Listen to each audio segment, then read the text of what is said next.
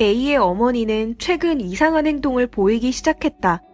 쉽게 화를 내는 일은 다반사이고 잠깐 외출한 사이 사라지는 횟수도 잦아졌다. 이유 없이 집에 쓰레기를 쌓아두는가 하면 다짜고짜 물건을 훔쳐갔다고 의심을 하기도 했다. 검사 결과 A의 어머니는 치매를 판정받았다. 어머니가 치매일 거라고는 생각지도 못한 A는 눈앞이 깜깜해졌다. 내 어머니가 치매라면 무엇부터 해야 할까? 치매의 정확한 증상, 대처법을 알아야 치매를 극복할 수 있다. 증상 1. 길거리를 배회한다. 치매의 증상 중 하나는 길거리를 배회하는 것이다. 중증 치매 환자뿐 아니라 경증 치매 환자에게도 이 증상이 나타난다. 어떤 목적이 있어서 외출을 했는데 인지기능 저하로 기억력이 약해져서 외출한 이유를 잊고 헤매는 경우가 대부분이다. 배회 증상은 다치거나 최악의 경우 사망으로 이어진다. 일단 실종되면 익사나 동사로 30%가 사망한다. 그러므로 조기 발견, 조기 대처가 중요하다. 그렇다고 집에 자물쇠를 채우는 것은 위험하며 24시간 집을 지키는 것은 불가능하다. 가장 현실적이고 좋은 방법은 산책을 하는 것이다.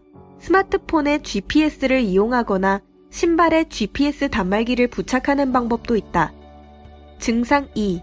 쓰레기를 쌓아둔다. 치매에 걸리면 누가 봐도 쓰레기인 물건을 쌓아둔다.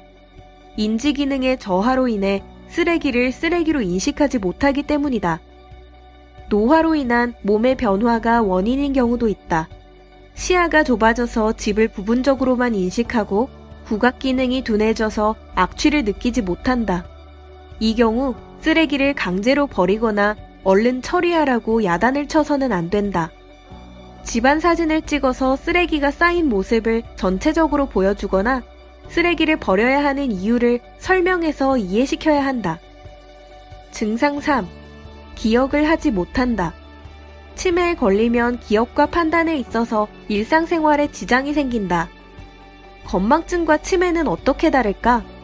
건망증은 기억할 수 있는데 떠오르지 않는 상태이고, 치매는 기억할 수 없는 상태이다. 여행 중 무엇을 먹었는지 잊어버리는 것은 건망증. 여행을 했다는 것 자체를 잊어버리는 것은 치매이다. 치매 여부를 조기에 확인하는 것은 중요하다. 하지만 진료를 받자고 하면 저항하는 경우가 대부분이다. 이때 효과적으로 활용할 수 있는 것이 치매 체크리스트이다.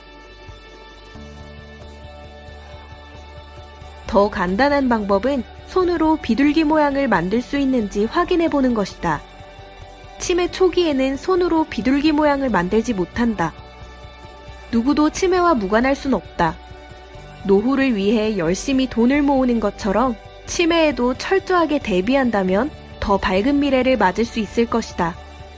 10만 명 이상의 고령 환자들을 진료한 전문의가 치매에 대한 통념과 오해를 바로잡기 위해 집필한 치매 부모를 이해하는 14가지 방법의 일부입니다. 치매 예방법부터 치매 환자를 이해하고 치매 증상에 대처하는 방법을 다룬 현실적인 해결책은 치매 환자와 가족의 삶을 바꾸는 유용한 도구가 될 것입니다. 치매에 관한 가장 친절하고 실제적인 설명서, 치매 부모를 이해하는 14가지 방법,